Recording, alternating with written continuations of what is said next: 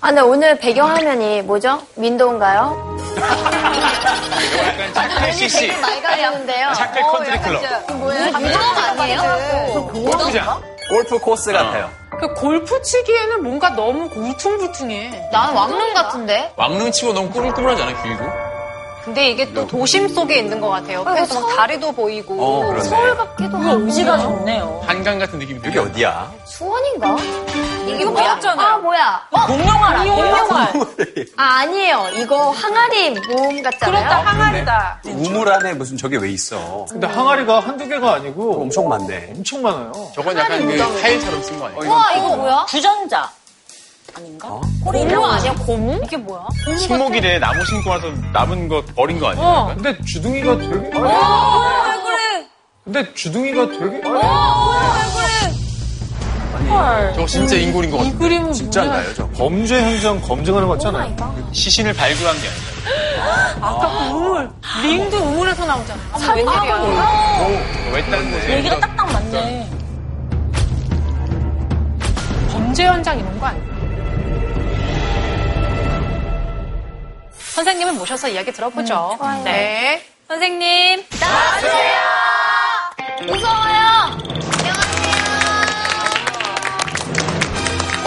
예, 반갑습니다. 예, 저는 말도 많고 탈도 많고 우리, 우리 역사에서 또 논쟁거리가 많은 한국 고대사를 공부하고 있는 권오영 교수입니다. 반갑습니다.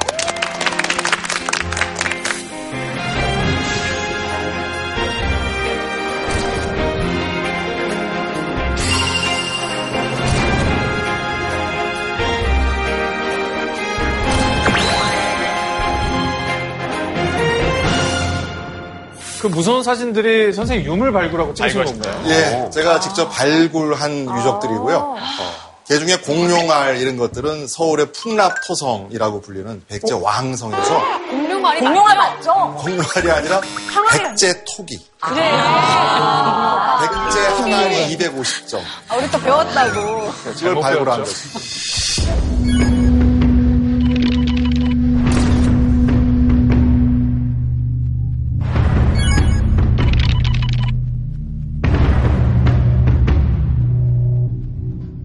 이거 뭐예요, 고무?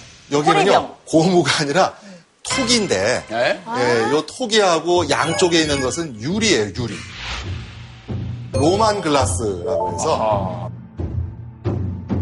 저게 만드는 데가 시리아나 에집트에서 만들어서 저 중에 일부는 우리나라 경주에까지 들어오죠. 저희가 저 경주까지 들어온 로만 글라스를 찾아보려고 그 역으로 거슬러 올라가서 발굴하다가 아제르바이잔이라는 나라가 있습니다. 거기 학자들과 함께 우리 신라 무덤에서 나온 것과 비슷한 유리들을 찾았습니다. 그 사진입니다. 오, 신기하다. 그리고 아까 그, 예, 예, 이것은요. 아, 예. 아름답지 않으세요?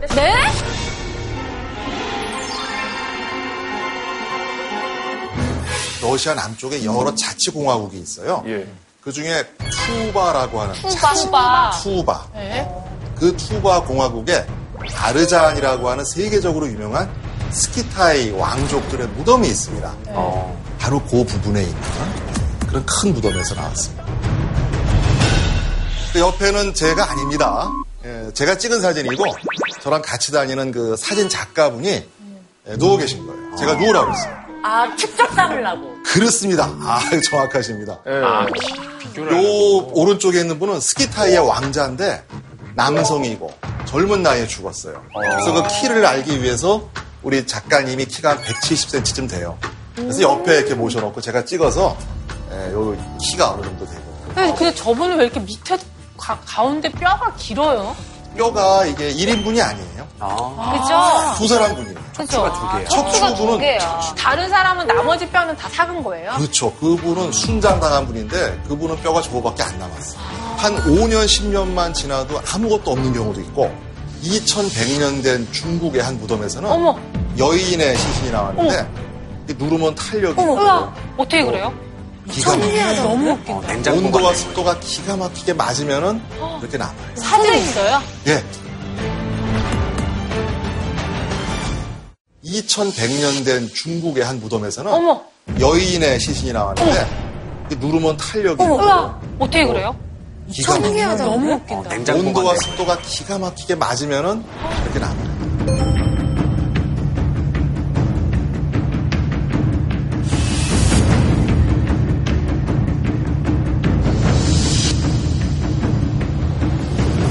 이게 바로 1등급 사료예요. 그쵸. 아. 너무 예, 잘. 입가를 통해서 그렇죠 신장, 성별, 죽은 이유, 질병, 그 다음에 영양 상태, 가족 구성까지 다 밝힐 수 있어서 땅을 파서 고대사를 연구하는 그러한 직업입니다. 근데 선생님 우리나라 고고학에 대해서 연구하시는 분인데 왜 외국에 가서 외국인 유고를 왜뭐 보세요? 좋은 질문이십니다.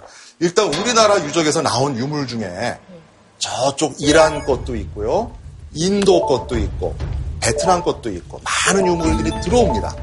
실크로드로 들어오고, 바닷길로 들어오고. 그래서 그런 걸 우리가 연구를 하려면은 그런 유물들을 만든 데를 가봐야 되겠죠. 메이드인 코리아가 아닌 유물들의 원료 기원을 찾는 작업을 하는 거예요. 선생님 근데 아무리 연구지만 저렇게 막 해골 옆에서 사진 찍거나 막 이렇게 무덤 발굴하고 이러는 게 좀 꺼림칙하거나 그러진 않으세요? 예, 사실 그 무덤 파는 것이 좋은 일은 아니죠. 저도 이제 무덤을 여러 개 파봤는데요. 이렇게 말만 하니까 좀 근데 그 중에 제일 끔찍했던 경우는요. 네. 어, 돌아가신 지 몇 년 안 되고 안매장 되어 있는데 예, 저희가 발굴 조사하다가 시신을 저희가 모셔서 화장해 드린 경우도 있고 그걸 저희가 무책임하게 하면 제가 지금 이 자리에 못 있고 어디 구속돼 있겠죠. 그래서 법의학하는 분들에게 연락을 합니다. 그래서 그분들이 오세요. 물론 학문의 필요에 의하면은 박물관에 가져가고 분석을 하지만 대개는 정중하게 모십니다. 귀신이 꿈에 나온다거나 뭐 그런 일은 없으세요? 내 뼈 내놔요. 내 표현해봐. 좀 이게 심리적으로 불안하거나 그럴 때는 좀 그런 경우들도 있는데요. 뭐 나와요? 아, 이건 과학이니까 그렇지 않습니다. 과학이잖아. 요뭐 꿈에 나온 적 있어요? 비밀입니다. 그거는. 나왔네. 가위 눌렸네. 선생님, 네. 아무 땅이나 팔 순 없잖아요. 그렇죠. 그래도 땅을 파겠다 선별하는 그 기준이 맞습니다. 뭐예요? 아무 땅이나 발굴하면 도굴이 되는 거예요. 그래서 우리는 1년에 적을 때는 한 1,500건, 많을 경우에는 한 1,800건 정도가 발굴이 이루어지는데 엄격하게 국가의 허가를 받고 자격을 가진 사람들만이 발굴을 합니다. 옛날에는 우리가 이제 책만 보았잖아요. 네. 근데 책에 있는 내용은 늘지가 않잖아요. 네. 근데 땅에서는 매년 수만 점, 수십만 점의 유물이 나오는 거예요. 그렇게 많이 나와요? 그 자료를 이용해서 우리가 한국 고대사를 연구하는 거예요.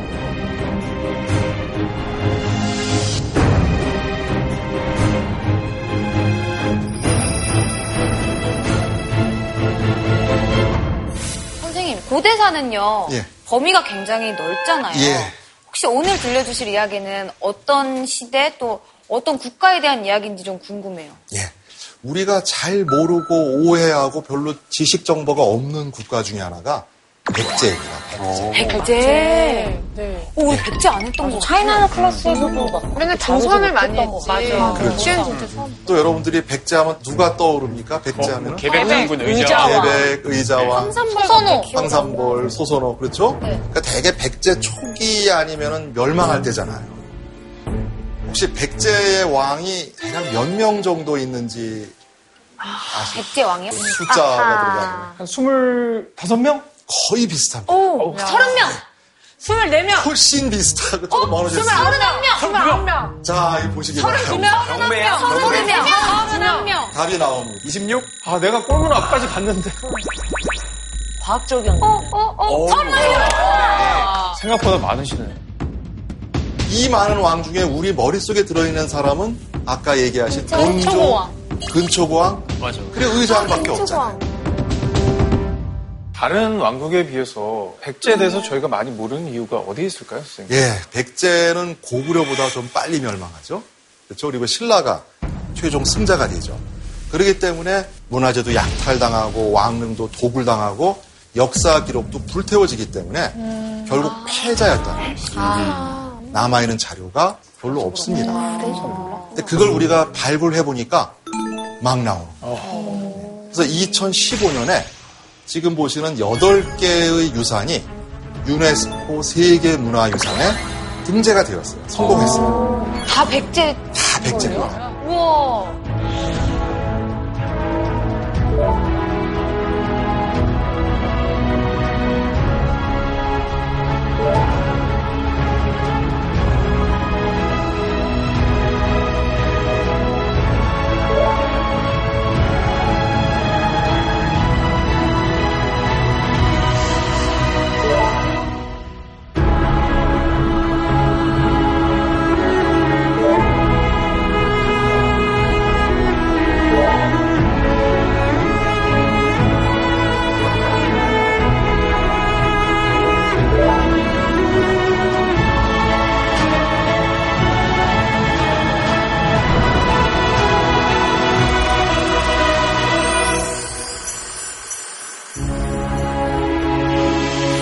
100년이 넘는 장기간 동안에 백제는 고구려 신라 못지않은 아주 멋진 국가 체제를 갖췄는데 그 국가의 특징이 강력한 무슨 뭐 집권 통치 이런 것이 아니라 소통, 개방, 그리고 국제화 이런 것을 키워드로 쫙 정리할 수 있는 국가가 백제입니다. 뭔가 되게 멋있게 들려. 그 중에서 바로 백제가 가장 백제다웠던 6세기에 세 명의 왕, 무령왕, 성왕, 위덕왕.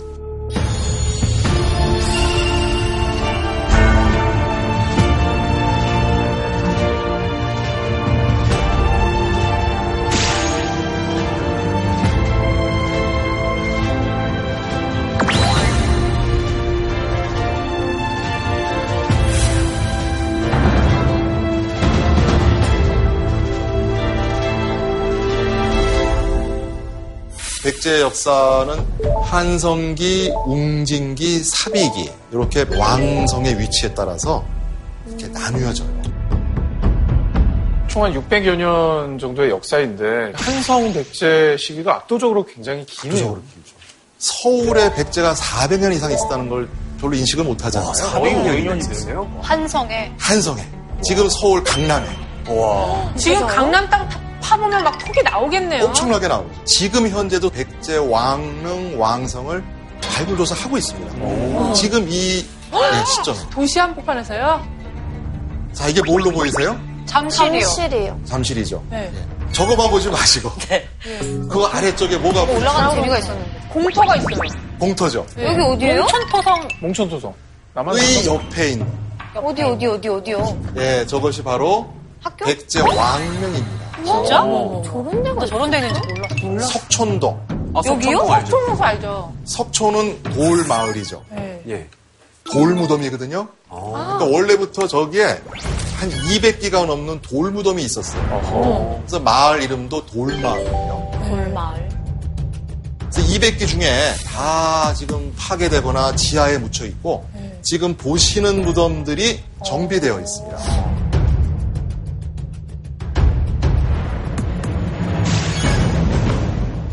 여러분들 혹시 중국의 고구려 왕릉들 보신 분이 계세요? 장군총 이런 무덤들이 있거든요. 그것보다 큽니다. 저 무덤의 주인은 누구예요? 누군지를 모릅니다. 저 위에 민가가 한 17채가 들어서서 다 파괴돼가지고서 하지만 저기서 이 무덤의 연대를 알 수 있는 중요한 유물이 나왔습니다. 중국의 청자가 나왔는데 그 청자의 시기가 4세기 후반이에요. 고구려의 왕릉을 능가할 정도로 위풍당당한 4세기의 백제 왕릉 하면은 바로 근초고왕. 아, 근초고. 금초고왕의 무덤의 그래서 우리가 가능성이 금초고왕을 아주 높습니다. 어. 아.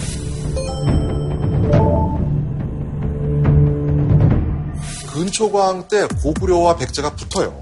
음. 그래서 근초고왕이 황해도 지역에 가서 고구려의 왕을 죽입니다. 음. 어? 화살로 쏴서. 어, 그래서 백제 영토가 황해도까지 오고 맞아 맞아. 우와. 전성기 때요. 뭐 전성기 때문에 여기까지 올라와 있죠. 근데 고구려가 왕이 죽었잖아요. 네. 그러니까 이를 악물고 복수를 거의 관계 당연하지. 그렇죠. 죽은 고급 원왕의 손자가 광개토왕이에요. 그래서 그때부터는 엄청난 군대를 이끌고 백제를 그냥 계속 압박을 해들어가면서 아. 양국이 끊임없이 싸움을 하는데 백제가 점점 점점 불리하게 진행이 돼요. 그러다가 장수왕 때 서울 강남을 고구려 군대가 쑥대밭을 만들어버립니다. 그래서 그 당시에 이제 백제 왕은 개로왕이라고 하는 분인데 괴로워. 아. 이름 자체가 되게 괴로운 네, 괴롭죠. 그래서 결국은 장수왕의 군대에 의해서 현재의 서울 송파구에 풍납토성이 포위당합니다. 아이고. 그래서 7일 동안 싸우다가 불이 나요. 그래서 개로왕이 탈출을 해서 현재 올림픽공원이 있는 네. 몽촌토성으로 말 타고 가다가 음. 붙잡힙니다. 아하. 그래서 붙잡혀서 그 자리에서 강을 건너서 아차산이라고 있어요. 예, 앉아서. 네. 현재 워커힐이 있고 그런 쪽이에요. 거기 끌려가서 죽임을 당합니다. 백제의 한성 시기의 마지막 왕인 개로왕의 비참한 최후. 한 번 백제는 이때 망하죠. 그래서 후방으로 가거든요. 그렇죠. 한성이 함락되고 백제는 후퇴해서 방어하기에 좋은 충남 공주로 내려옵니다.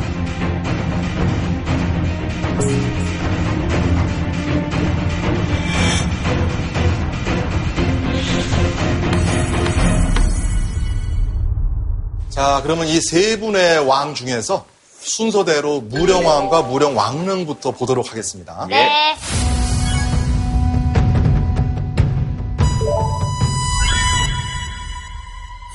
대로왕이 돌아가시면서 백제가 완전히 그냥 밑바닥을 치잖아요. 네. 그리고 문주가 웅진으로 천도해서 공주에 가서 왕이 됐지만 네. 공주에 있는 제지 세력들이 말을 들을 리가 없잖아요. 네. 네. 그래서 처음에 왕들은 문주도 암살, 뭐, 다 암살당하고,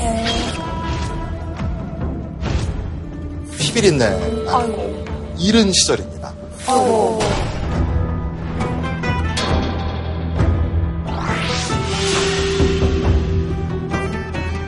이때 등장한 왕이 무령왕입니다.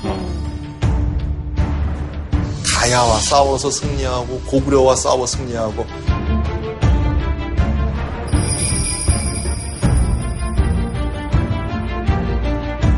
말을 안 듣던 지방 세력도 다 정리해서 다시 백제가 강국이 되었다라고 멋지게 선포를 한 왕이 무령왕입니다.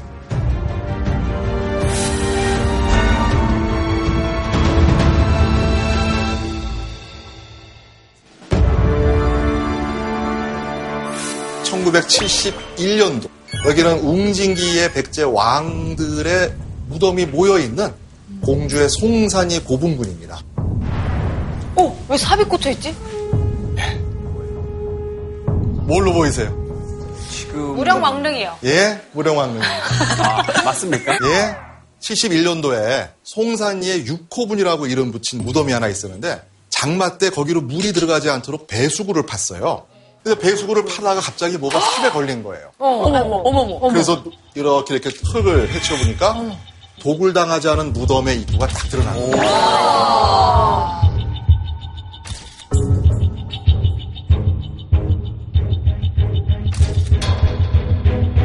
지금 다 이렇게 밀폐돼 있죠 입구가. 네. 저 벽돌을 싹 뺐을 때 네, 문이 나와요. 거기서 하얀 기운이 확 나와요. 아, 네. 에이, 또 선생님 네. 또. 영혼입니까? 영혼. 많은 분들이 왕의 영혼이 나갔다고.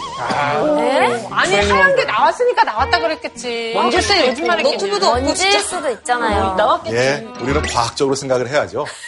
저 무덤이 1500년 이상 땅 속에 있습니다. 밀폐됐죠. 네.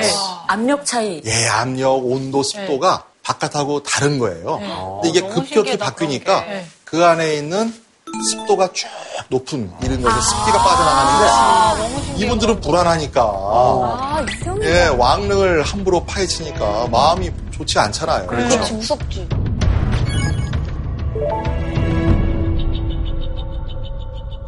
여기 왼쪽에 앉아서 작업하시는 분이 당시에 국립공주박물관 관장이세요. 아. 어, 어. 연세가 많으신 분이에요. 네. 근데 이 무덤을 찾기 전날 꿈을 꾸는데 네. 멧돼지도 아니고 개도 아니고 이상한 동물이 자신에게 확 달려들었대요. 그래서 과연 이게 뭘까?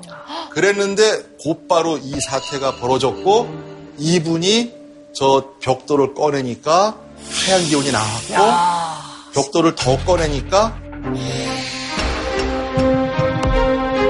벽돌을 더 꺼내니까 벽돌을 꺼내니까 하얀 기운이 나왔고 벽돌을 더 꺼내니까 벽돌을 더 꺼내니까 나중에 또 말씀드릴게요. 어떤 일이 있었는지. 네. 무슨 일이 뭐예요? 갑자기 어. 멧돼지 같은 게 나왔어요? 멧돼지와 걔가 함께 나왔나?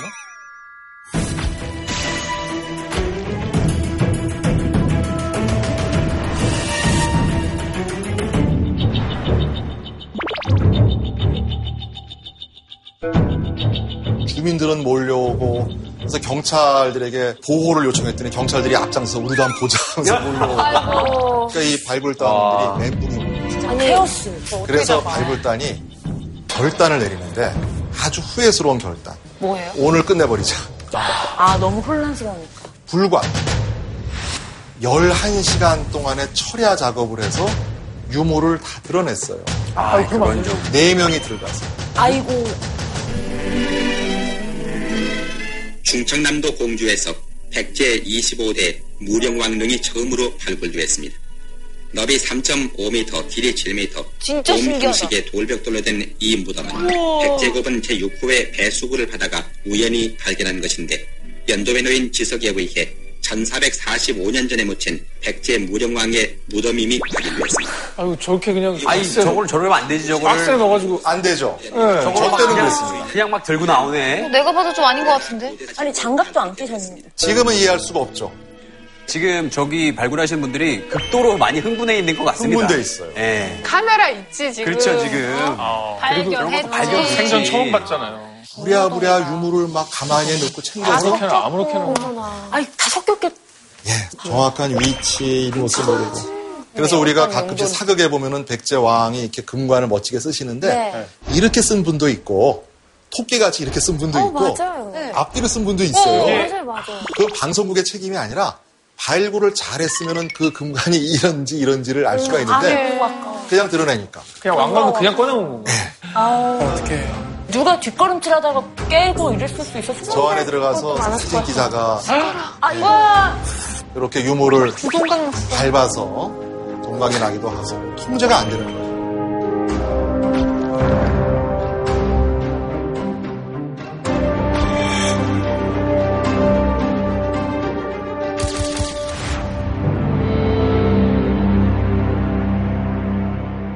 무령왕릉에서는 어떤 것들이 나왔는지 너무 그렇죠. 궁금하거든요. 어떤 유물이 발견되었는지 일단 영상부터 보시고 네, 무령왕릉에 대해서 이해하도록 하겠습니다. 네? 이런 거 많이 아, 보세요. 가서 본 것 같아. 나도 나도 많이 봤는데. 국보입니다. 네. 대한민국 국보입니다. 보니까 아, 알겠네. 그래 사실 백제면 금관이 제일 떠오르긴 해요. 왕의 금관입니다. 엄청 저 화려하잖아. 옛날에 저걸 왕비의 귀걸이입니다. 귀가 무거울 정도죠. 우와. 귀를 뚫었다는 것도 신선했어요. 귀를 뚫을 수도 있고요. 귀에다가 끈을 엮어서 묶을 수도 있고. 진짜 화려하다. 저 금 알갱이를 다 붙이는 거예요. 음. 자, 왕이 제비가 날개를 활짝 편 모양의 비녀를. 저 제비가 날개를 폈죠? 아름답네요. 그 날개 부분에 연꽃을 또 이렇게 튀어나오게 했죠? 역시 멋지죠? 어. 그 다음에 이게 베개, 기억나. 베개하고 발받침. 예쁘다. 순간 호피문인 줄 알고 깜짝 놀랐어. 약간 그 축구공 펼쳐놓은 것 같잖아요. 근데 이런 게 무덤에 있었던 거잖아요. 네, 도굴당하죠. 기적이죠, 기적. 유일하게 도를 안 당한 무덤이 저. 유일하게 도굴당하지 않은 왕릉이면서 주인공이 밝혀진 유일한 왕릉. 청동 잔에 은으로 만든 합이 있고요. 여기서 국보가 많이 나왔죠. 우와. 우와, 돈, 돈도 숟가락 나와요. 젓가락까지. 되게 섬세해. 무령왕릉에서 나온 유물이 총 몇 점쯤 될지 혹시 퀴즈 내볼까요? 몇 천점? 몇천 점? 30만 점. 3천만 점. 네. 삼천 점. 아니, 10만 점. 삼천 점. 만 점. 정답은 모릅니다. 에? 왜요?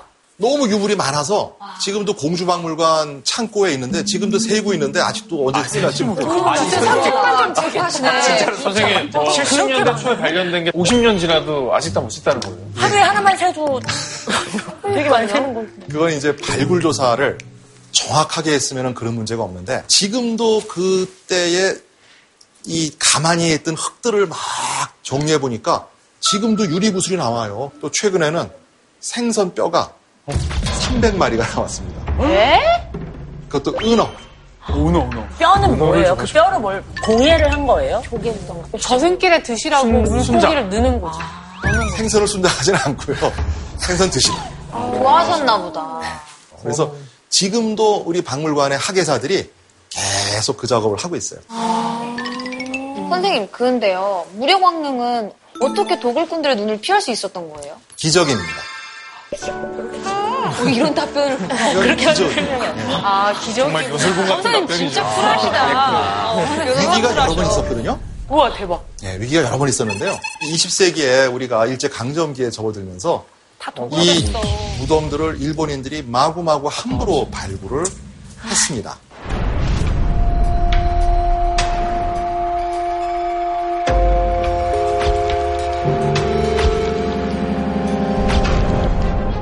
그 중에 카루베 지온이라고 하는 공주 지역의 교사가 선생님인데 아마추어 고고학자예요. 그래갖고 자기가 이 근무하는 동안에 공주 일대 무덤들을 막 엄청나게 파고 다녔어요.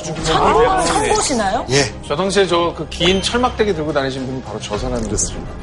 너무 심하니까 심지어는 총독부에서 온 일본 관리가 혼낼 정도예요. 야, 이거 너무 심한 거 아니냐. 작작해라. 작작해라. 예.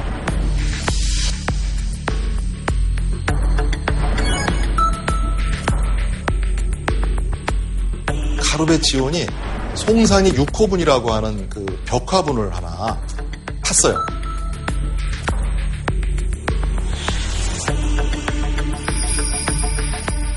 진짜 깔끔하게 털어봤다. 저기 보시면은 벽화가 있어요. 송산리 고문벽화. 예.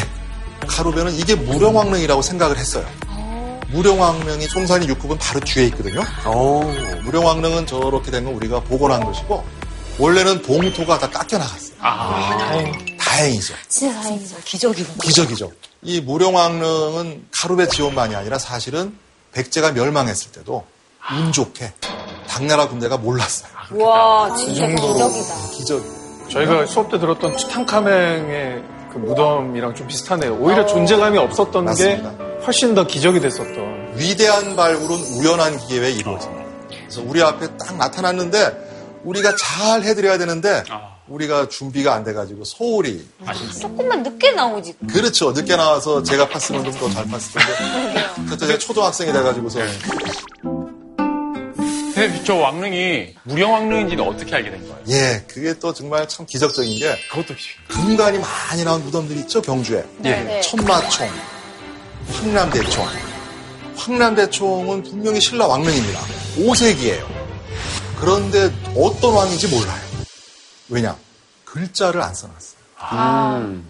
무령왕릉은 저 북복급의 화려한 유물보다 더 소중한 게 이 네. 무덤이 누구의 주인공이고 언제 죽었고 쫙 나와요. 그 어떻게 덕분에 썼지? 북복. 어떻게 쓰셨어요 자, 일단 이 동물부터 보실까요? 아까 저게 제가 예, 혜태인가요? 꿈에 나왔던 예. 네. 멘트. 그거 아니에요? 맞습니다. 오, 이거, 이거, 어, 이거. 진짜요? 공주 관장님이 딱 열고 안 해봤더니 저 동물이 자기를 어머, 아, 세상에. 그게 흰, 흰색 쭉 나가고 딱 열었더니요. 예 어머.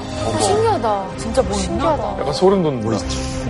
이게 뭘로 보이세요? 이 동물이? 이거 돼지, 돼지. 대퇴, 돼지, 하마. 예. 그렇게 모르게 하는 게 목적입니다. 네. 상상 속의 동물. 그런 것 같아요. 무덤을 지키고 있는 거예요. 그리고 이 동물 앞에 있는 두 장의 돌판. 어. 네. 이게 중요합니다.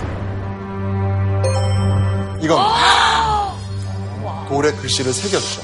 영동 대장군 백제 사마왕께서 나이 62세 되는 계묘년 5월 7일에 돌아가셨다. 을사년 8월 12일에 안장하여 대묘에 올려 모시며 기록하기를 이와 같이 한다. 그 다음에 또 한 장. 번째. 아, 왕국에도 있다. 무령 왕비의 기석 병오년 12월 백제 국왕 태비가 수명이 끝나니 거상이 유지에 있었다. 기유년 2월 12일에 대장하여 대묘로 돌아오니 그 뜻을 이렇게 기록한다. 멋지죠. 사마는 무령왕의 본명이에요. 아. 딱 이 글자가 그냥 게임 끝낸 거예요. 음. 이게 없었으면은 지금도 싸우겠어요. 누구보다. 인간이 없겠어. 진짜 아, 감사한 거네요, 이거. 이게 없었으면은 이거 중국 사람 무덤이라고 그랬을 거예요. 근데 문제는 돌아가셨다고 곧바로 매장하지 않죠. 2년인가 3년 뒤에 했어요. 그렇죠. 바로 그것을 우리가 삼년상이라고 부릅니다. 삼년상 우리가 조선시대에 보면 삼년상 하면 삼 년 동안에 고기 안 먹고 술 안 먹고 관직이 안 나가는 거잖아요. 근데 이때의 삼년상은 그런 것이 아니라 시신을 네. 좋은 장소에 모시고선 살아계신 것처럼 예를 다 하는 이제 그런 장례 풍습을 삼년상이라고 해요. 그동안의 시신을 땅에 묻지 않고 있으면 시신이 부패하겠죠. 예. 어떻게 3년 동안 왕과 왕비의 시신을 어. 보관했습니다. 그 미라 같은 거 이집트에는 이제 뭐 내장을 제거하고 나름대로 처리를 하잖아요 방구 처리를. 근데 부모의 몸을 그렇게 훼손했을 것 같지가 않아. 그렇죠. 우리는 또 에집트와 달라서. 굉장히 차가운 곳에 얼려둔. 네. 태우지 않았을까요? 이렇게 약간 불에 태워서 그렇게 장례 치르는 이제 문화도 그렇죠. 있잖아요. 1차적으로는 그렇게 하지 않았을까? 아니면 부패되시지 않게 뭔가를 드시게 하지 않았을까요? 예. 지금 나온, 나온 그 이야기가 어, 시신을 처리하는 세계 보편적인 방법 다 나온 겁니다. 하나 빠진 건 이제 물에 이제 이렇게 바이킹 식. 보내는 거. 예, 그것 빼놓고 다 나왔는데 우리도 몰랐어요. 27개월 동안 어떻게 했을지 몰랐어요. 네. 근데 그것을 밝혀주는 것은 제가 항상 말씀드리잖아요. 위대한 발견은 우연한 기회. 어디에서요? 또 어디서 나왔어요? 땅에서. 바로 이 유적입니다. 아, 이게 뭐예요? 뭐 안녕? 그 외계인의 어떤 그 사인 같은 느낌인데.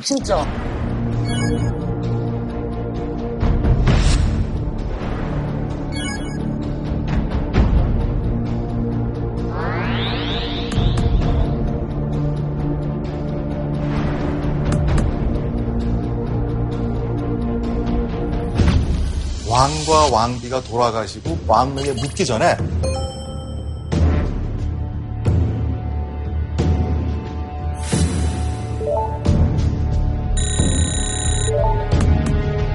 시신을 산 꼭대기에 모셔놓고 27개월, 28개월 동안 시간을 보내고 좋은 날을 택해서 왕릉에 묻은 거예요. 근데 풀리지 않는 부분이 시신이 부패하잖아요. 네. 어떻게 했을까? 바로 그 부분에서 지금 정답이 나왔습니다. 차갑게. 뭐 얼음. 그러니까 신라 같은 데 보면 석빙구 그렇죠. 있잖아요. 네. 예. 그런 것처럼 이렇게 저장을 해놓은 이때 이미 진짜 대단하다. 그런 빙고를 만드는 거예요. 바로 여기가 금강이에요. 금강. 겨울에 잘라서 산 위에다가 시신을 모신 관 아래 얼음을 놔두니까 진짜요? 이게 냄새가 탈취가 돼요.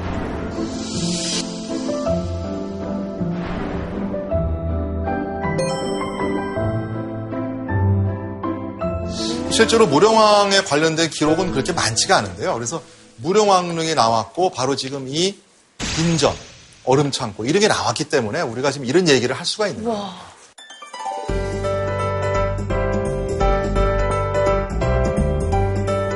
어, 들어가 본다. 무령왕릉 입구로 들어갑니다. 이 부분은 지금 우리가 이렇게 만들어 놓은 것이고 원래는 이렇지는 않고요. 예, 아까 봤던 무덤 지키는 아. 오, 저 귀요미. 귀엽죠?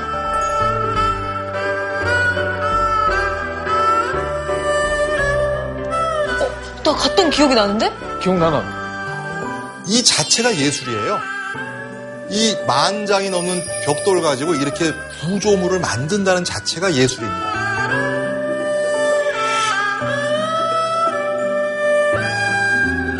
선생님, 저 옆에 항아리 모양의 저 구멍은 저 뭐 하는 구멍인가요?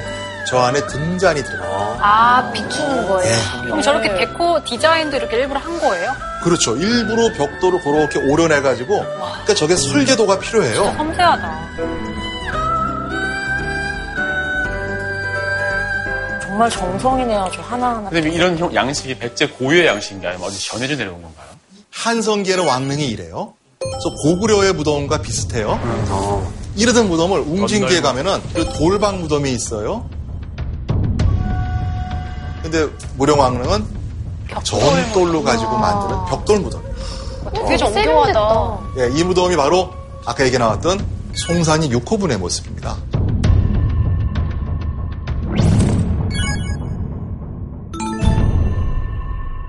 이 무덤은 백제의 고유한 무덤이 아니라 당시에 중국에서 유행하고 최첨단이고 가장 인기가 좋던 그런 방식이에요. 그래서 이제 보시면은 아주 흡사한 무덤이 나옵니다. 어디가 무령왕릉인지 헷갈릴 정도로 아, 이거 저는 왼쪽 여기야? 같습니다, 선생님. 왼쪽에 글씨가 무령왕릉. 근데 나도 왼쪽 같아. 어, 얘 똑같다. 아, 그랬네. 똑같죠.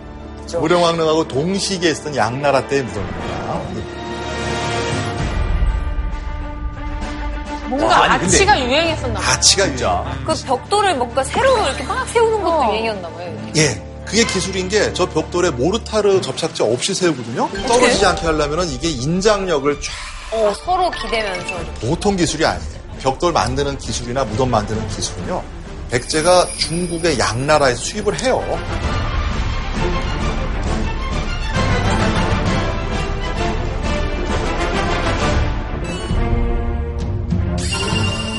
갖다 빨고 위에 올리고 아 나무로 먼저 본을 뜨는구나.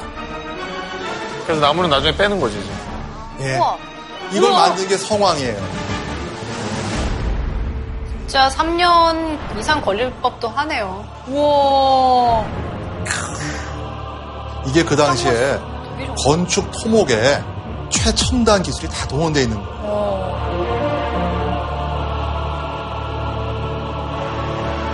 근데 어쨌든 이런 식으로 뭔가 중국의 스타일로 만든 거잖아요. 예. 교류가 확실히 있었다는 얘기. 교류가 이 시기에 방식이네요. 그렇죠. 무려왕 때는 중국에서 무슨 첨단 과학 기술 학문 사상이 나오잖아요. 네. 그럼 그 전에는 그게 낙차가 있어요 우리가 몇 년 몇 십 년 지나야지 우리가 수용을 해요. 네. 이때는 어저께 만들어진 기술이 백제에 오늘 있는 거예요. 어, 네. 와. 그리고 백제가 그것을 알기 쉽게 만들어서 보급판으로 끌어주는. 그리고 중국의 이런 문화를 수용하지만 아니면은 아닌 거예요. 그래서 진묘수 같은 건 뒤에 안 써요. 그러면. 네, 필요한 것만 수용을 합니다. 어떻게 이렇게 빨리 아. 지리적으로 구입할 수가 가- 있는 거예요? 지리적으로 가까워서 그렇습니까? 그건 저는 여러 가지 이유가 있지만 한 가지만 딱 들자면 개방성입니다. 아, 개방? 외부의 문화에 대해서 개방적인 거예요. 당시 중국의 양나라는 세계적인 도시였어요. 양나라 수도 남경이요. 그리고 그 양나라의 번성한 시대를 연 인물이 양무제. 거의 양나라의 역사는 저분의 역사예요. 남경이라는 도시가 국제적인 외교의 장이에요. 거기에 백제인들이 딱 사신으로 가서 활동한 모습이 그림으로 표현되어 있습니다. 당시에 중국의 양나라에 와서 외교 활동을 하던 각국의 사신들의 모습을 다 그린 그림책이에요. 제 사람은 어디 어느 사람? 찾아보시면 첫 번째 사람 아닐까요? 두 번째는. 네. 백제 적혀 있는. 아 그렇구나. 한자 백제 국 여기 없습니다. 그 다음에 나옵니 사 자, 지금 보셨어요? 제일 왼쪽. 네. 오른쪽에서 두 번째. 예, 백제는 아직 안 나왔습니다. 어, 가만히 아, 있길 잘했다. 근데 참 어 지금 나왔죠? 어디 저기 있네. 저기 저기. 백제. 네. 아, 네. 맨 왼쪽. 백제 국.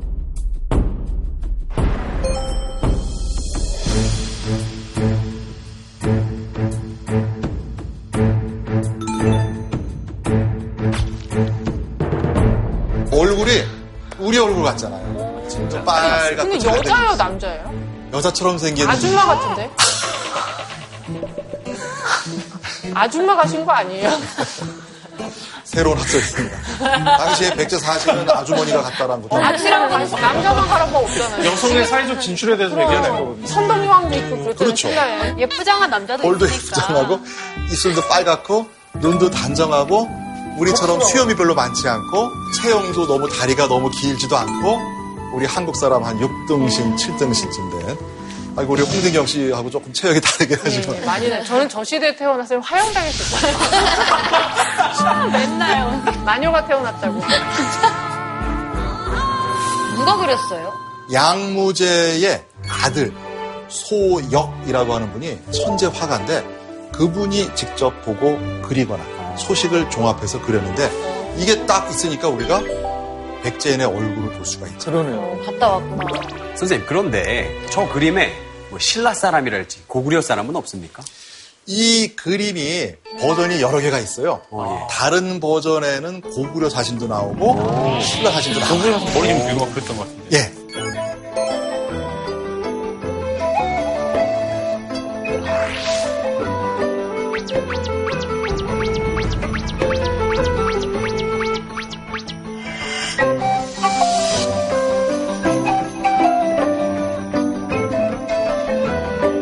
그러니까 백제들이 저렇게 놀았어요. 그냥 국내에서 논 것이 아니라 통 크게 중국의 외교 무대에 가서 저런 데서 외교 활동을 하고 나니까 백제인들의 안목이 높아지겠죠.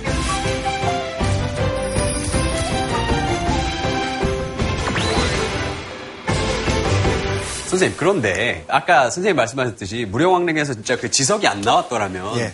정말로 저게 중국 문화재로 이제 오해를 받을 수도 있는 진짜 위험한 상황이었네요. 동북공정이 이용되기 딱 좋은 소식인 거 근데 그렇지만 가만히 보면은 무덤의 구조나 이런 것들이 중국풍도 있는데 그것만이 아니라 진짜 메이드인 백제도 있고 뜬금없이 일본에서 자란 나무를 갖고 만든 것도 있고 음. 인도나 동남아시아에서 온 것도 있고 다 섞여 있습니다. 어. 진짜 국제적이네요. 다행이다 그게 발견. 말이 엄청 넓네. 자, 그 중에서 바로 이겁니다. 이건 뭐 서랍이에요? 장롱인가? 뭐지? 예쁘다. 회.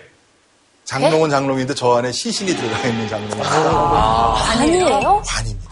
관인데 전 저렇게 고리 막 이렇게 달려있는 거 처음 본 것 같아요. 가구 같아.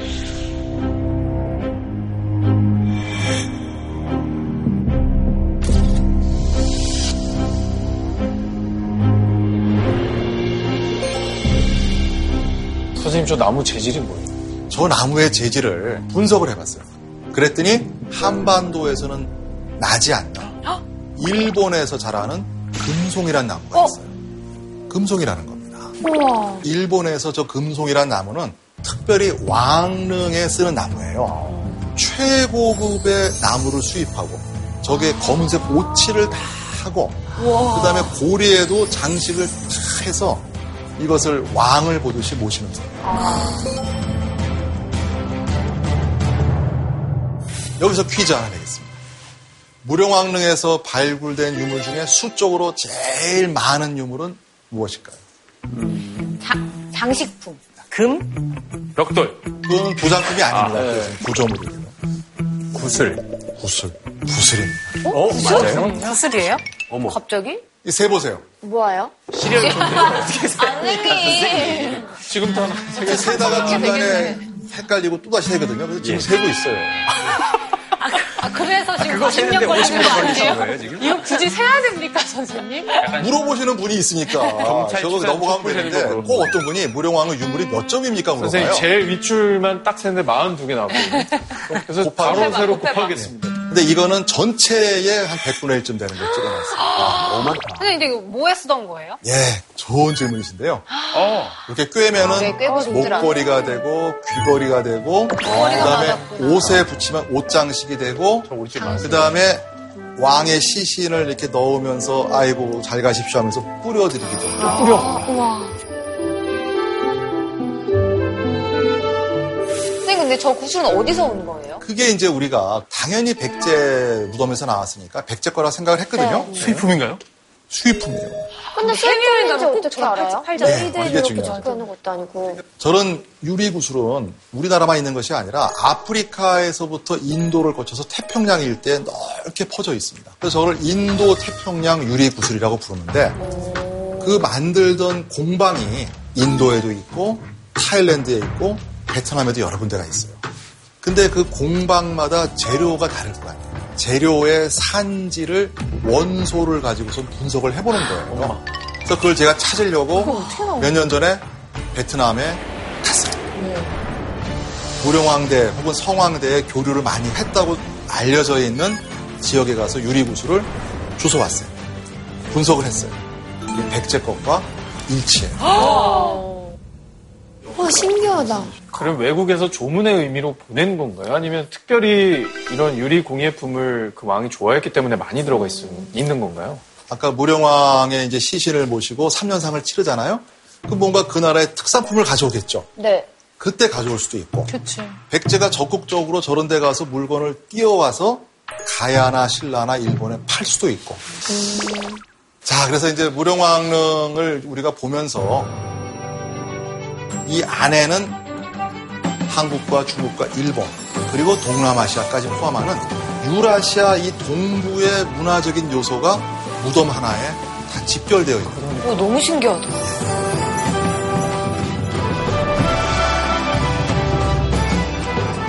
이렇게 왕릉 하나에서도 정말 국제적인 다양한 문화적 요소를 발견할 수 있잖아요. 예. 그러니까 들어왔다는 거는 저희가 이제 이해를 했는데 그럼 백제가 이런 다양한 문화들을 여러 나라에 전달했다는 증거가 남아 있을까요?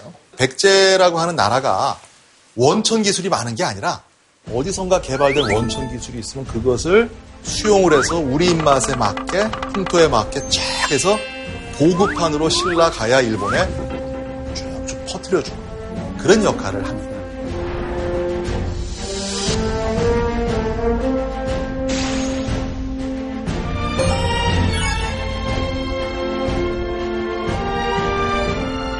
국가를 운영하는 시스템, 사상, 첨단 기술이 다 백제에서 일본에 퍼져나간다. 특히 이제 무령왕대에 보면은 그 당시에 일본인들에게 백제는 문화적으로 학문적으로 엄청나게 자기네가 배워야 될 그래서 일본에서 무슨 행사를 하면은 촥 모이는데 다 백제 옷 입고 백제 스타일 네, 그래서 백제 스타일. 뭐 백제 스타일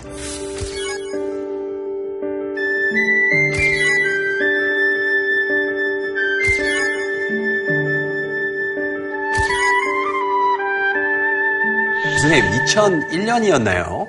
그 일본의 지금 현재 상황이 되셨던 그분께서 자신의 핏줄이 백제와 이제 다 있다라고 뭐 이런 말씀까지 하신 거 보니까 확실히 그 백제의 그 영향력이 엄청났던 것 같습니다. 맞습니다.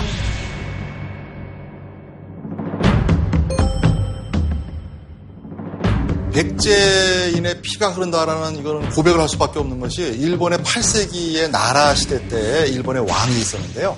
그 어머니가 무령왕의 후손이에요. 딱 나와버려요. 그러니까 무령왕의 피가 흐르고 있습니다. 아, 어머. 그리고 8세기 대 일본 왕들이 되게 부인이 여러 명이에요. 네. 한 20명쯤 돼요.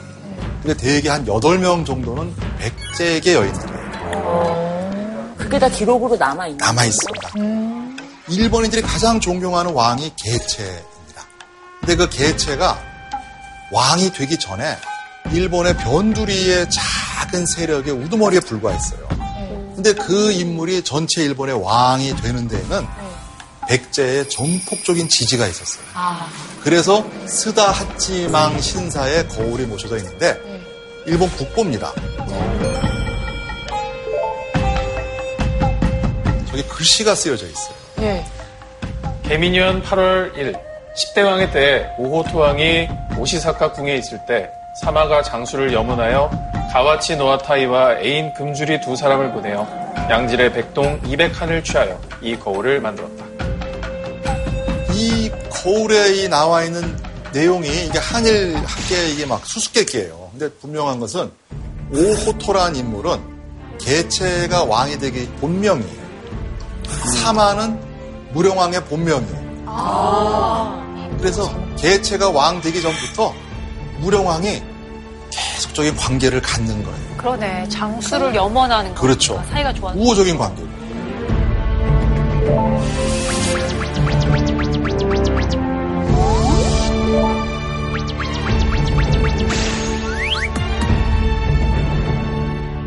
자, 백제 무령왕 중국과 일본과의 아주 모범적인 우호 관계의 상징.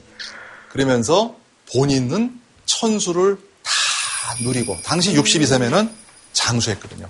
그리고 아들 성왕에게 왕위를 물려주고 돌아가십니다. 성왕은 이름 자체가 성왕이에요. 성스러운 왕이란 뜻도 있고요. 불교적인 이름입니다. 아, 아소카 왕이라고 들어보셨어요? 네. 무력이 아니라 불교를 가지고 통치하는 모범적인 왕. 그래서 전륜 성왕이라고 불려요. 불교를 세계 퍼뜨린 분이에요. 성왕이 백제의 전륜 성왕. 그래서 이름이 성왕이에요. 적국이었던 고구려나 신라, 가야 뭐 외의 왕들이 다 존경합니다. 지혜와 결단력이 뛰어나고 정말 대단한 분이에요. 공주의 그 좁은 데를 벗어나서 부여 사비에다가 최고의 멋진 계획 도시를 만들어요.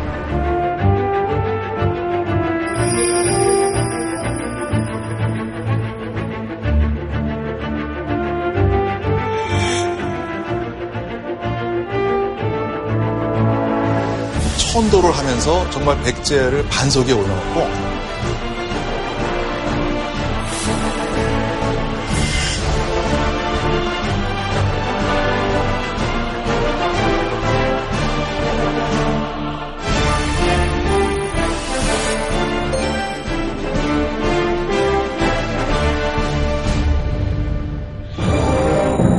바다를 통한 활발한 무역.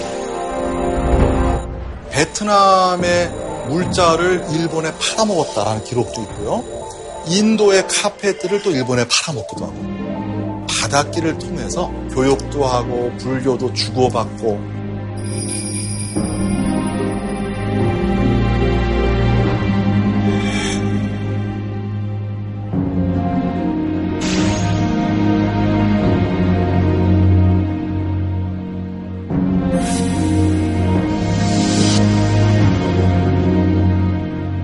왼쪽에 이렇게 뱀처럼 쫙 휘어가는 부분이 네.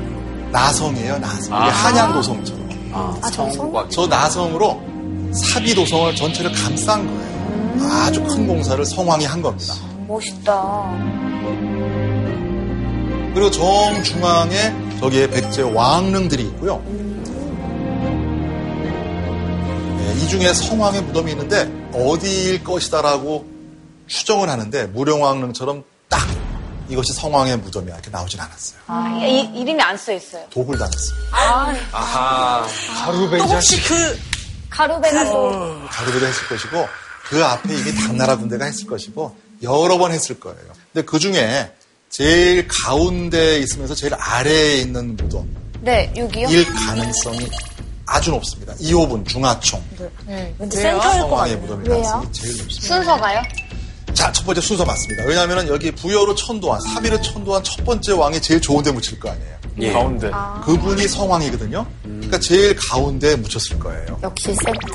그리고 부여의 능산이의 백제 왕릉은 공주의 무덤과는 빠이빠이 했어요. 벽돌로 만들고 막 이런 아치형 이제 버립니다. 음. 새로운 무덤으로 가요. 그런데 이호분만 무령왕릉의 냄새를 제일 많이 풍기고 있어요. 아치에 가까워. 약간 하이브리드 스타일. 그렇습니다. 제일 먼저 만들었다. 제일 먼저 만들었고 당쟁이네요. 그리고 그분의 아들들은 주변에 묻힐 거 아니에요? 네. 그래서 1호분 동화총 우측에 저 무덤이 아마 성왕의 아들인 위덕왕의 무덤일 것으로 추정을 합니다. 다만 확증은 못해요. 글자가 안 나와서요.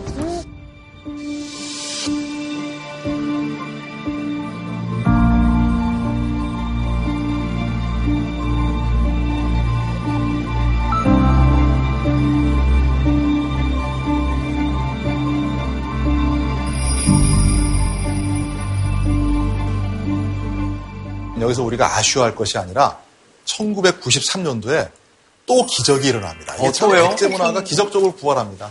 여기 이 능산이 고분군에 우리가 가더라도 그 당시에 주차할 데가 없었어요. 유적이 없을 가능성이 제일 높은 데를 골라서 주차장을 만들자 네. 해서 삽을 뜨기 시작했습니다.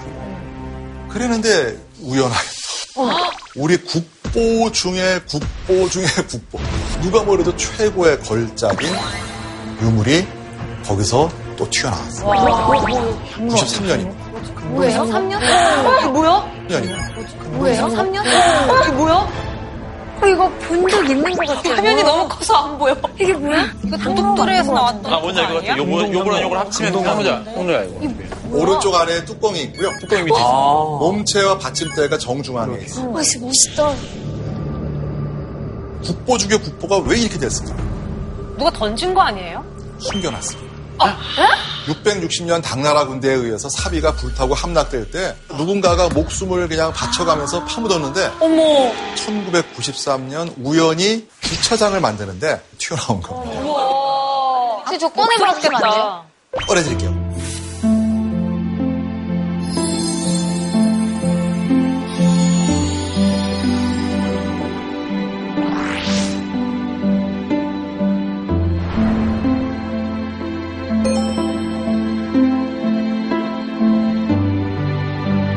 이렇게 완벽한 상태이면서 이 안에 담겨 있는 우주관과 이런 스토리가 아래에는 용이 딱 그릇을 받치고 있어요.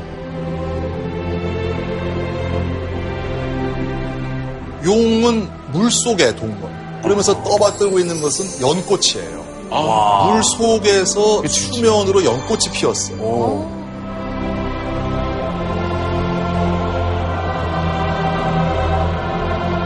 그 다음에 뚜껑은요, 신선들이 사는데. 산악이야. 산악이었고.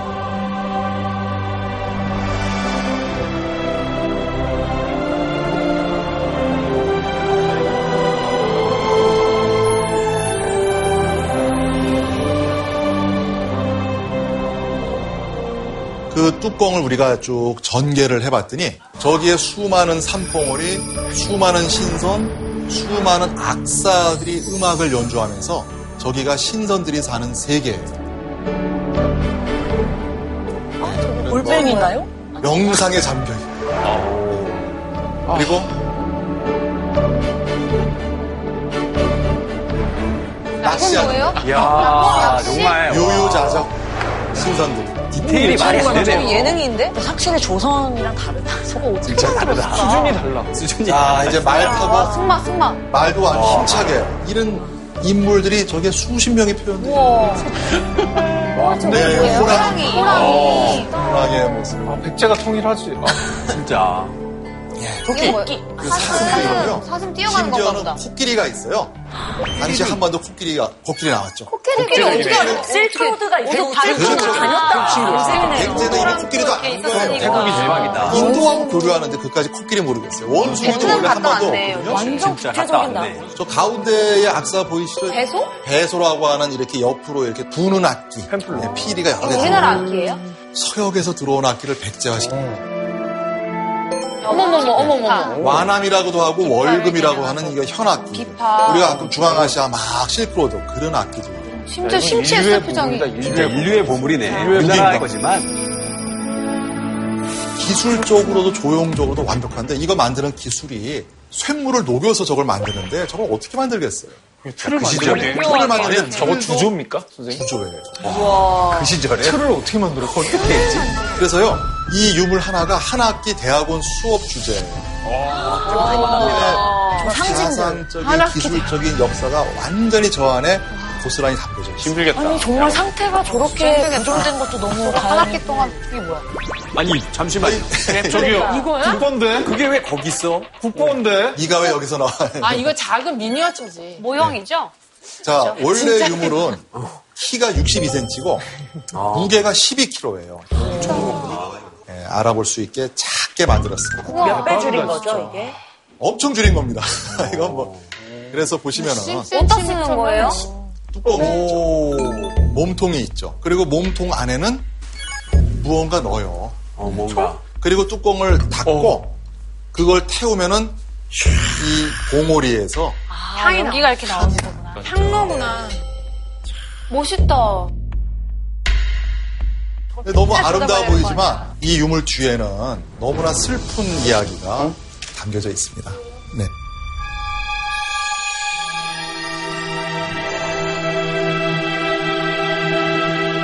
처음에 이게 발견되었을 때 글자가 있으니까 뭐 아무런 증거가 없잖아요. 그러게요. 용도를 모르고 누가 만들었는지 모르는 거예요.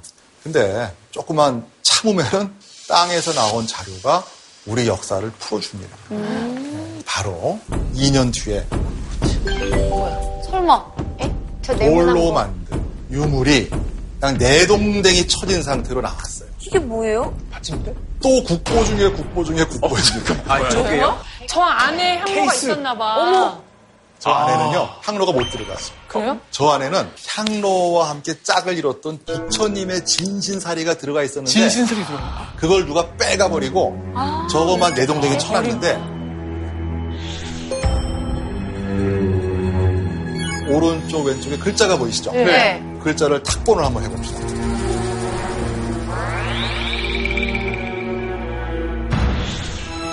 백제 창왕 13년에 매형공주가 사리를 공양하였다. 위도광에 살아있을 때 이름이 창이에요. 창. 네. 내형 공주. 창왕의 누이예요. 그래서 창왕과 누나가 이거를 같이 만들었어요. 근데 이 567년은 언제냐? 성왕이 죽은 지 여러 해가 지난 다음입니다. 근데 이게 성황의 죽음과 어떤 관련이 있죠? 자, 성왕이 좁은 공주 시대를 끝내고 넓은 부여로 가서 멋지게 시작을 했습니다. 그때의 백제의 왕실의 최대의 목표는 한강 유역을 다시 찾는 거예요. 그런데 그동안에는 못했어요. 성왕 때 합니다. 전략적으로 파트너를 잡습니다. 그게 신라예요. 신라의 그때 마침 또 왕은 진흥왕. 아, 진흥왕. 그래서 성왕의 백제왕, 진흥왕의 신라가 그 앞에서 고구려한테 빼앗긴 땅을 회복을 해요.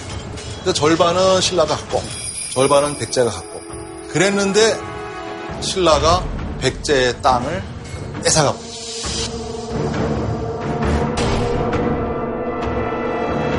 신라에 의해 땅을 빼앗기잖아요. 그러니까 백제가 이제 회의를 열어요. 창이 그때 태자 싸우자 입니다. 당장 그 원로 대신들은 아닙니다. 지금 싸우면 안 됩니다. 신라랑 싸우고 또 고구려하고 싸우면 안 되니까 지금은 국력을 키울 때입니다.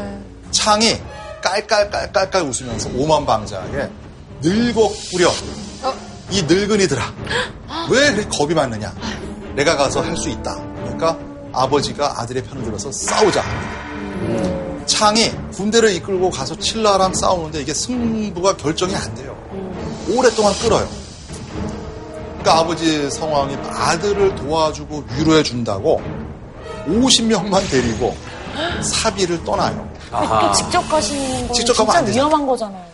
신라가 그 중간에 복병을 딱 아. 신라 장군은 누구냐? 김유신의 할아버지예요. 이름도 무력이에요, 무력. 김무력? 김무력이에요. 너무 세다. 너무 센데, 아, 네. 이름? 이름부터 너무 세요. 못 따라가나 봐. 그 성황이 잡혀요. 그래서 죽는 모습도 일부러 가장 지위가 낮은 자에게 성황을 죽이라고. 모욕을 주려고. 모욕을 주려고. 그래서 성황의 목을 치고 목은 경주로 가져가서 경주의 관청의 계단 아래에 묻어요. 그럼 오르락 내리락 하면서 아, 그리고 몸통만 백제에 보내줘요. 아 너무 치욕적으로 한다 그거. 이때의 백제 군대가 29,600명이 몰살을 당합니다. 그리고 그때 도와주러 왔었던 가야군과 일본의 왜군도 다 죽고 창이 부여로 돌아옵니다. 왕이 되긴 했는데 하지만 마음이 너무 괴로웠겠어요. 괴로웠죠. 와신상담.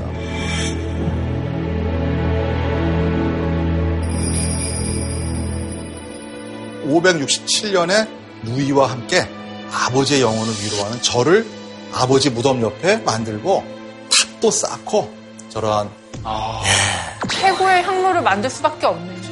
그래서 걸작이 나왔어요. 아니, 이것도 과몰입했나봐요. 진흥왕이 미워졌습니다. 아, 신라 왜 그러지? 아니 싫어졌어. 김유신 할아버지 너무 하셨네. 아, 무력 씨가 그렇게 한 덕분에 또 통일이 되는 겁니다. 진흥왕 순수비라 그래가지고. 그럼 또 신라 입장에서 보면 또 그게 좋은 의미의 비석이잖아요. 언젠가 또 여기도 어떤 사람이 와서 신라서 얘기할 때는 그때 성황을 죽여서 얘기를 최고라고 하겠죠. 맞아. 그렇죠. 그때 국력이 확 성숙했다고 아, 그러고. 진흥왕 최고. 우리 뭐 역사니까요.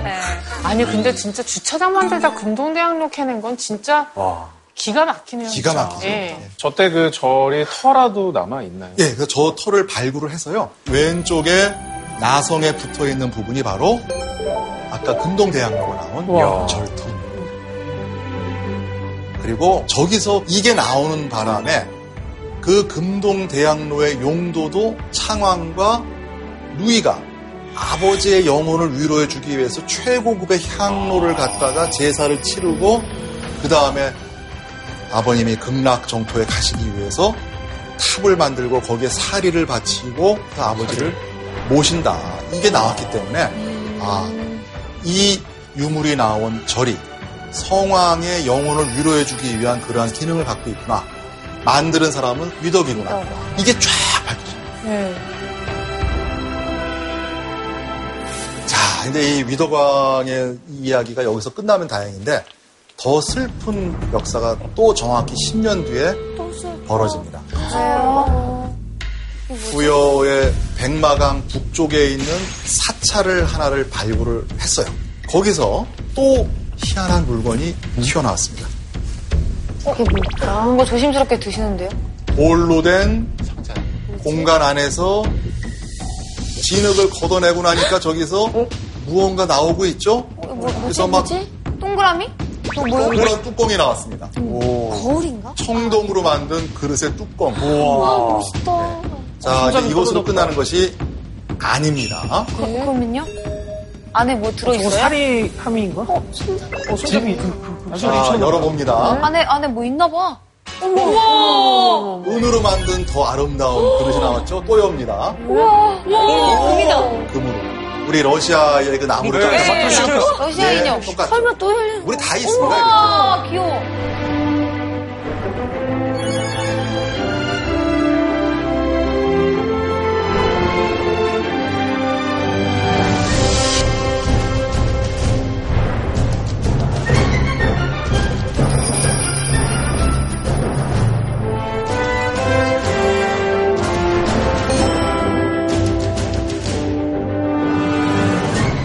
자, 제가 근데 아까 힌트를 드렸지만 일이 금제품에 눈이 어두면 안 된다. 뭐에 그 있어? 밖에 글씨가 써 있다. 글자에 있다. 한번 볼까요? 백제왕 창이 죽은 왕자를 위해 탑을 세우고 살이 두 매를 묻었는데 시대 조화로 세매가 됐다. 창왕은 아버지의 영혼을 잘 위로하는 절을 만들고 정확히 10년 뒤에는 아들이 또 죽었어요. 아유, 너무 기구하다. 기구하죠. 네. 그래서 또다시 가슴 아픈 그 사연을 또 절과 탑을 만들고 일생을 애도를 하네요.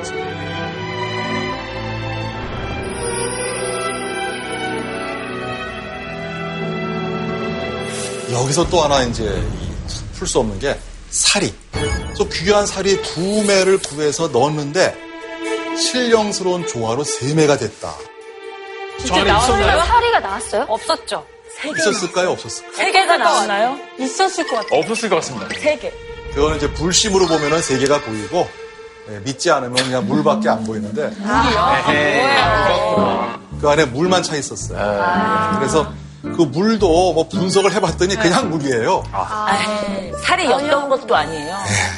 그러면 저게 발굴하셨을 당시에 최초로 열렸을 거다라고 추측을 하시나요? 아니면 예전에도 누가 막 열어보고 뭐 꺼내 전혀 도굴 되지는 열어봤으면 가져갔을 것 같은데? 저 사이에 빽빽하게 아주 귀한 보물들을 엄청나게 넣습니다.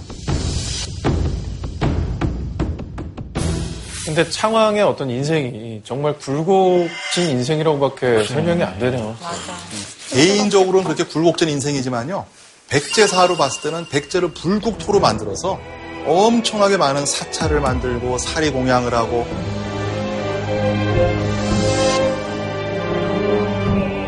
그리고 대외교섭도 딱 중국의 정세를 보니까 남쪽은 기울고 북쪽이 올라가니까 등거리 외교도 하고 또 수나라가 선- 서니까 또 빨리 또 국제교섭도 하고 일본에 정말 불교에 관련된 절 만드는 사람, 벽화 그리는 사람, 금속 제품 만드는 사람, 기와 만드는 사람, 승려 다 보내줍니다. 그 덕분에 일본에서 최초의 불교 사찰이라고 하는 아스카데라가 그때 만들어진 것이죠.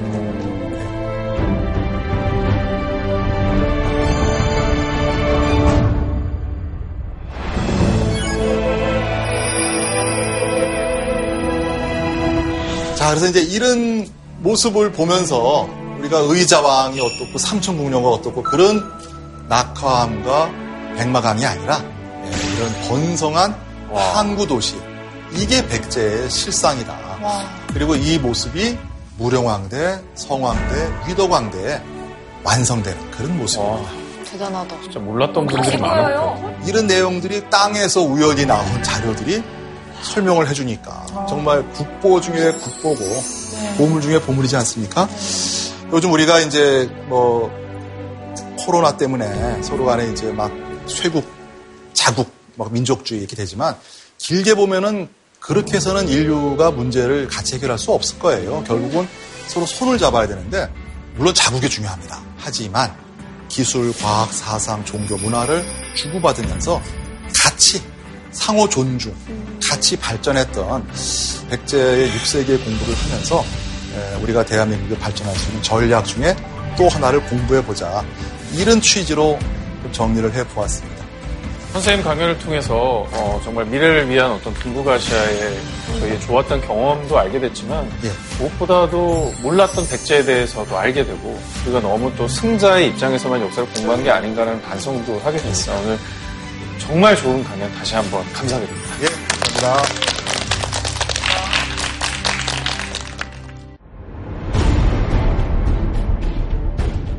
우리 우리가 이 사건과 이 범죄를 어떻게 볼 것이냐.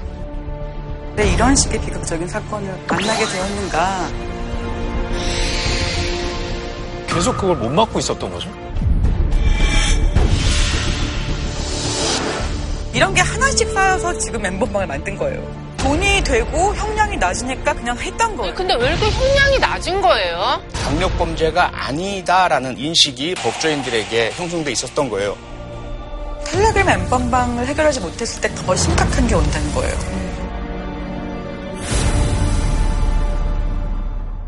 오늘의 질문상은 어떤 건가요? 설마 저건가? 저걸 것 같아요. 계속 이 물건을 탐을 내시면서 그냥 이 눈빛이 계속 이쪽을 보시던 분이 지숙 씨가 이걸 계속 보신 것 같아서 드리도록 하겠습니다. 예. 지우 씨, 좀 잘 보이게 얘기를 한번 들어봐 주세요. 지숙이 약간 어울릴 무기인데, 오늘? 백종이야. 뭐지 이거? 네, 고맙습니다. 예, 고생하셨습니다.